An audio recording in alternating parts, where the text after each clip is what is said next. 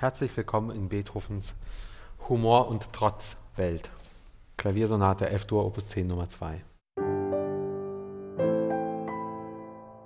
32 Mal Beethoven. Ein Klavierpodcast mit Igor Levit und Anselm Zibinski.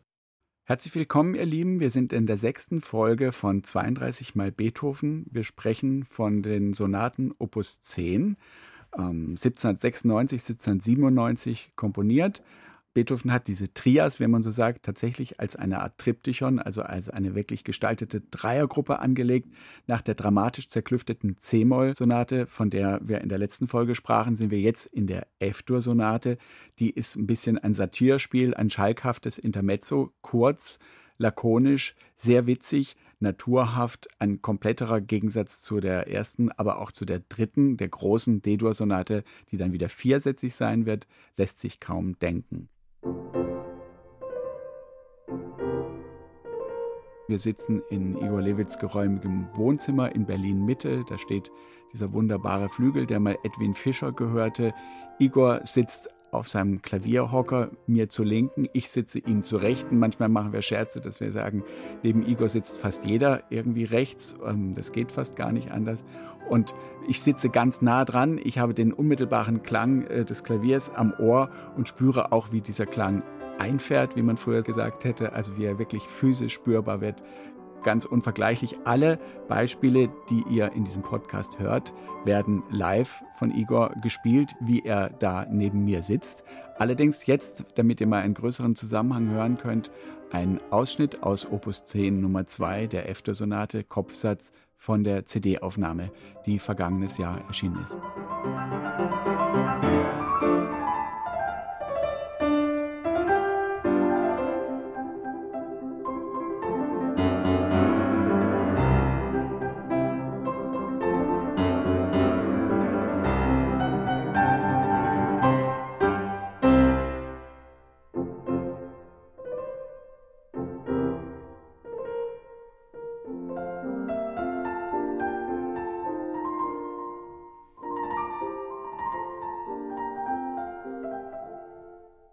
Eine Nase drehen. Warum? Weil er es kann. Weil er das so häufig tut in diesem Zyklus. Es gibt Nase drehen, sich lustig machen, Schalk, Kneifen, Beinstellen. Ist so allgegenwärtig in diesen Stücken.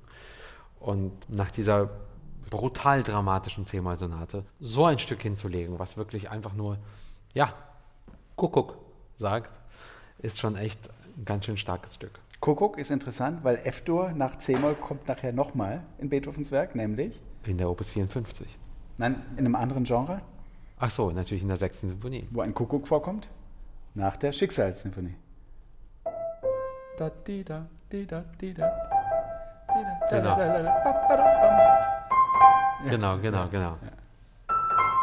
Genau. Die Natur nach dem Schicksal ist das irgendwas, was Beethoven beschäftigt hat? Wie denkst du dir das? Also wir wissen, dass ihn beides natürlich sehr beschäftigt hat. Er war naturfanatisch, er war unglaublich gerne draußen, er hat das gehört, gespürt. Sicherlich, ja. Es gibt ja kluge Leute wie Jürgen Ude, der dieses fantastische große Buch geschrieben hat über die Beethoven-Klaviersonaten, der sagt, diese Sonate entfaltet sich vegetativ, pflanzlich, naturhaft. Das heißt, die Ideen werden eher assoziativ auseinander entwickelt, also nicht konstruiert. Empfindest du das auch so? Ja. Das, hat das was Spontanes? Was, das Stück äh, hat was, was so leicht Improvisatorisches. Ja, das hat so was aufs Schönste beinahe Nebensächliches, wenn du einfach am Klavier sitzt und wir reden so und nebenbei mache ich das. Ja, es hat nichts Absichtsvolles wie, wie diese Art beginnen, sondern ich leg mal hin, ich leg noch mal hin, dann gehe ich in eine andere Richtung. Jetzt ist mir ein bisschen nach Singen.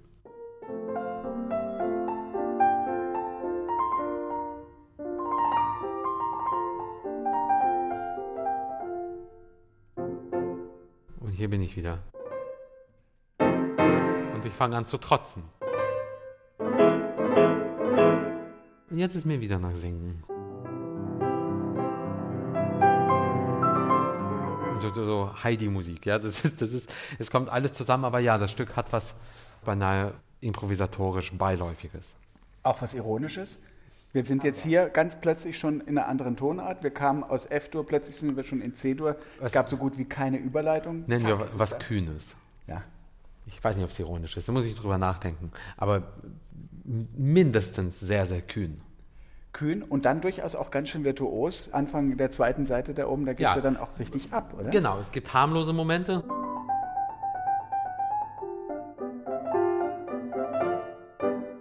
Könnte jetzt auch so weitergehen. Nein, es kommt ein kurzer Moment der vielleicht nicht ganz ernst gemeinten Wut. Denn jetzt kommt wieder ein, ja, ja, denkste. Und dann wie so, wie so ein Kind, das einfach vor dir wegrennt.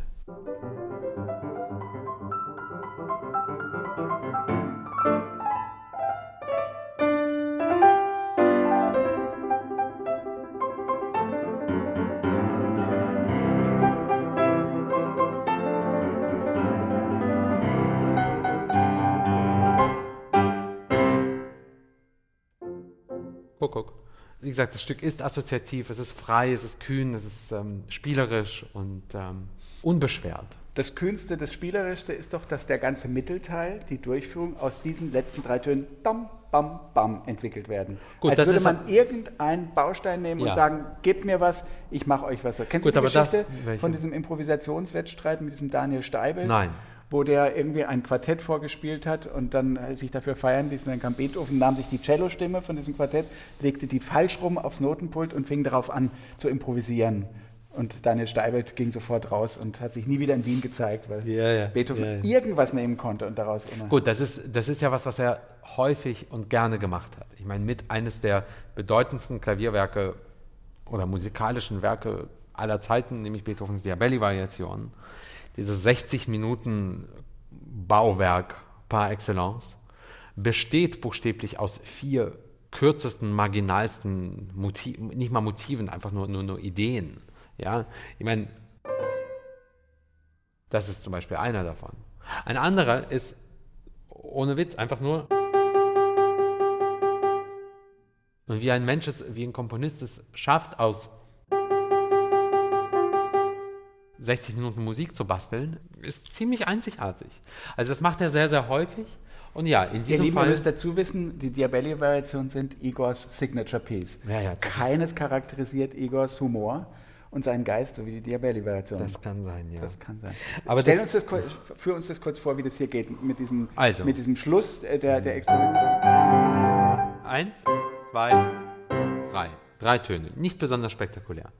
Jetzt haben wir sie wieder. Und jetzt sind sie in der linken Hand und die rechte Hand umspielt sie ein bisschen. Eins, zwei, drei.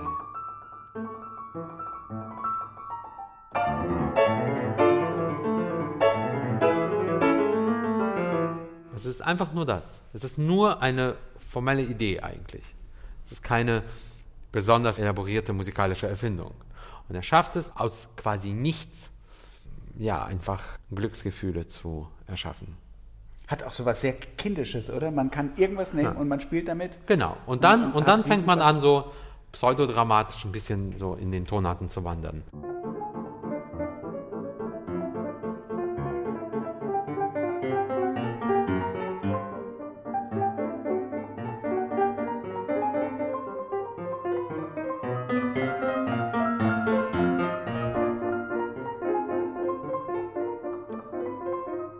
Eins, zwei, drei.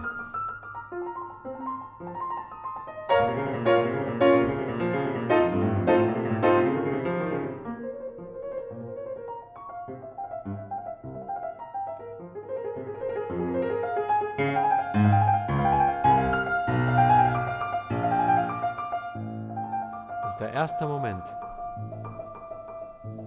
der so etwas hat wie Unsicherheit, Dunkelheit, Zweifel. Und aus diesem Zweifel kommt Kuckuck. Ja, ich glaube, assoziativ und ähm, angstfrei und kühn trifft es ganz gut. Aber das ist eigentlich ein, ein potenzierter Kuckuck. Denn dieser Kuckuck kommt in D-Dur, nicht in F-Dur. F-Dur. Richtig? Genau. Also das ist wieder Formlehre ohne irgendwie Schulbuchwissen, Genau. aber Reprise heißt die Wiederaufnahme des ursprünglichen Themas. In der ursprünglichen normalerweise Tonart. in der ursprünglichen Tonart. Ja. Hier pirscht er sich zu der erst vor. Und zwar auf Genau. eine sehr, sehr lustige und ironische Weise, oder?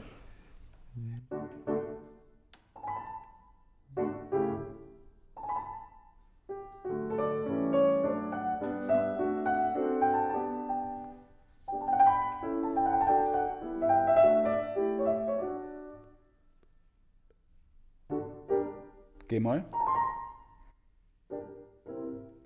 C7.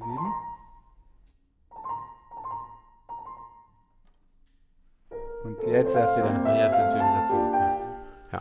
ja. Der größte Witz ist ja die, die Beantwortung dieses Kuckucks, die ja falsch ist. Dam, bim, badadam. Also du meinst, äh, ja. Ist ja eine, wieder eine Frage-Antwort. Ja, und hier wird es zweimal gleich beantwortet.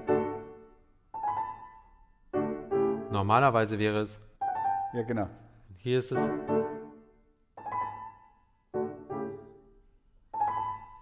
Das ist eigentlich falsch. Das ist eigentlich absolut falsch. Da weiß Merkt aber niemand, so- aber Ja. wenn man drüber nachdenkt, ja, ist eigentlich falsch. Ekelhaftes kleines Stück, was sehr, sehr, sehr, sehr schwer zu spielen ist, aber großen Spaß macht. Es ist ja immer darüber diskutiert worden, warum der Gesamtzyklus aller 32 Beethoven-Sonaten so konstant interessant ist. Von Alfred Brendel gibt es die schönen Bemerkungen, dass er sagt, keines dieser Werke ist irgendwie schwächer. Es gibt diesen fortlaufenden Prozess, alles gleichbleibende Relevanz. Aber Hand aufs Herz, fast alle Musikfreundinnen und Freunde kennen ein paar äh, Stücke unter diesen 32 Sonaten, wo die Energie so ein ganz kleines bisschen durchzuhängen scheint. Opus 10 Nummer 2 wurde mitunter als Antiklimax innerhalb dieses Zyklus empfunden. Dabei ist natürlich das eine ganz bewusste Wahl Beethovens, der nach der C-Moll-Sonate und vor der großen D-Dur-Sonate eine Entspannung schaffen möchte und auch einen sehr starken humoristischen Kontrast schaffen möchte. Vieles von dem, was er hier veranstaltet, ist absichtlich leichtfertig, spielt auch mit der Einfalt, also mit einer Primitivität, die dann ins sehr Absurde umschlagen kann. Igor Levit ist einer der besten Interpreten für genau diese Dinge, ein enorm schalkhafter Typ, ein begnadeter Witzeerzähler. Ich habe ihn gerade diese Sonate, Opus 10, Nummer zwei mehrfach im Konzert spielen, hören und sehen dürfen. Und mitunter ist das Gelächter hinterher wirklich stark. Wir sind deswegen auch sofort in unserer Diskussion zum dritten Satz übergegangen, zu diesem Presto, von dem Igor auch sagt, dass es dafür ganz besonders guter Nerven bedürfe. Das ist ein Stück, vor dem ich gerne innerlich irgendwie mich sechsmal überkreuzige und dreimal bete, dass es gut geht. Mal wieder ein Presto-Satz und mal wieder ein Mordspaß für alle, die es hören und eine Mordsarbeit für alle, die es spielen. Sehr witzig. Also.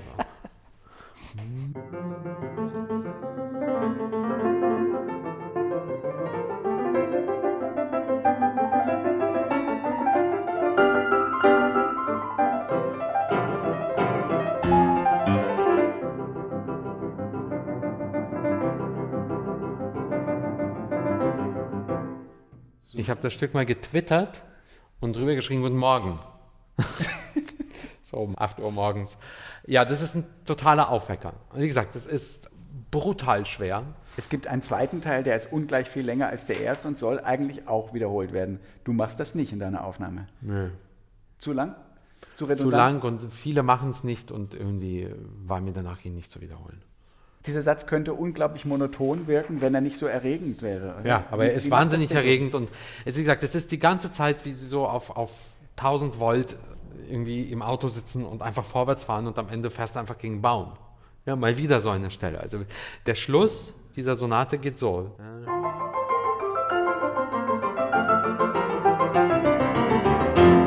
Aus. Ehrlich gesagt, ich habe danach einfach keine Lust, die nochmal zu wiederholen. Ähm, ja, es ist ein toccata-haftes, ähm, humoriges, witziges, atemloses, verspieltes, irgendwie ein bisschen böses. Toccata heißt, dass Stück. es eigentlich auch an Barock denken lässt, oder? An Ja, aber in Bach, dem- an Händel, an, an Cembalo-Musik auch so ein bisschen, Ja, oder? kann sein. Ist aber einfach Kurze Noten, durchweg kurze Noten, durchweg Staccato, durchweg gehetzter Gestus, ja, durchweg Presto. durchweg Presto. Und hier bleibt, anders als in der Opus 10 Nummer 1, nirgendwo stehen, sondern ist einfach und aus. Ganz außergewöhnlich in der Sonate Opus 10 Nummer 2 ist der Mittelsatz. Der ja. ist kein Scherzo, der ist eigentlich eher eine Art Intermezzo. Und ja. man wird viel Schubert voraushören können, vor allem im Trio, oder? Genau, es ist ein sehr atmosphärischer Satz, sehr spukhafter Satz und auch irgendwie ein Natursatz. Es ist so sehr geräuschhaft wie, wie Luft, wie, wie so ein Wind, der durch den Wald weht.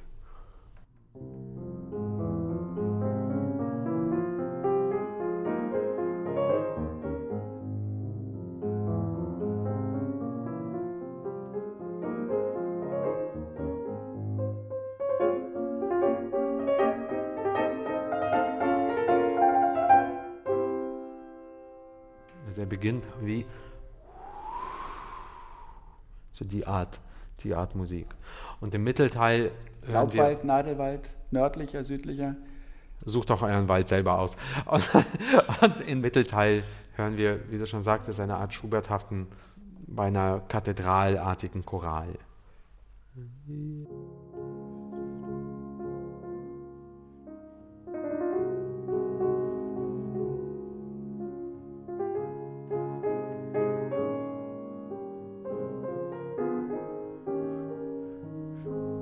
Also ein Satz, der gegensätzlicher zu den anderen beiden nicht sein könnte, aber wie du schon sagtest, beinahe eine Art Intermezzo, ein Zwischenspielcharakter hat. Wobei auch hier ein koboldhafter Charakter in der linken Hand dann gleich dazukommt. Ja, oder? jetzt beginnen die kleinen Zwischentritte. Hm.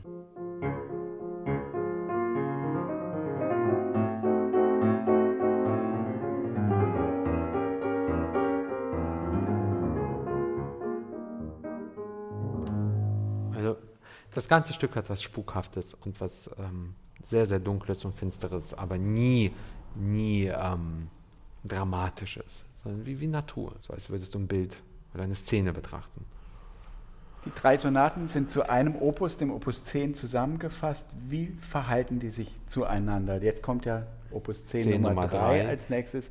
Eines der Werke, die dir, glaube ich, sehr nahe stehen, zumindest einzelne Sätze daraus, über die wir dann also, ausführlicher sprechen. Ich glaube, dass sie dass die beiden Extreme, die Opus 10 Nummer 1 und Opus 10 Nummer 2 darstellen und, und viele Charakteristika, die in diesen beiden Sonaten uns beinahe zum ersten Mal in diesem Sonatenzyklus überhaupt begegnen, führt Beethoven auf eine wahnsinnige Art und Weise in dieser Opus 10 Nummer 3 zusammen. Das ist eines der ausgewachsensten Stücke, eines der sicherlich bedeutendsten Werke in diesem Zyklus. Wir werden in der nächsten Folge darüber sprechen, das Drama, die Gewalt ist omnipräsent in diesem Stück.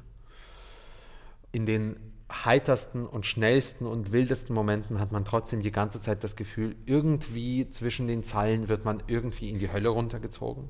Es hat was Animalisches.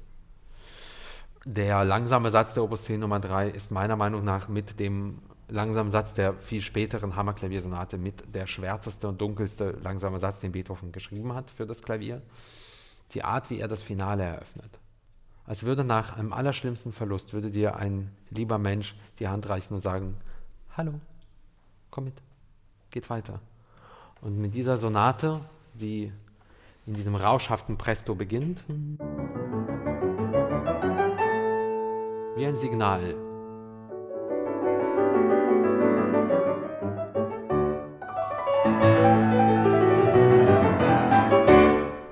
Mit dieser Sonate setzen wir in der nächsten Folge fort. Wenn ihr Fragen oder Kommentare habt, dann freuen sich Igor Levit und auch ich, Anselm Zibinski, über eure Zuschriften an 32xbeethoven.br.de. 32xbeethoven.br.de. 32 mal Beethoven ist eine Produktion von BR Klassik.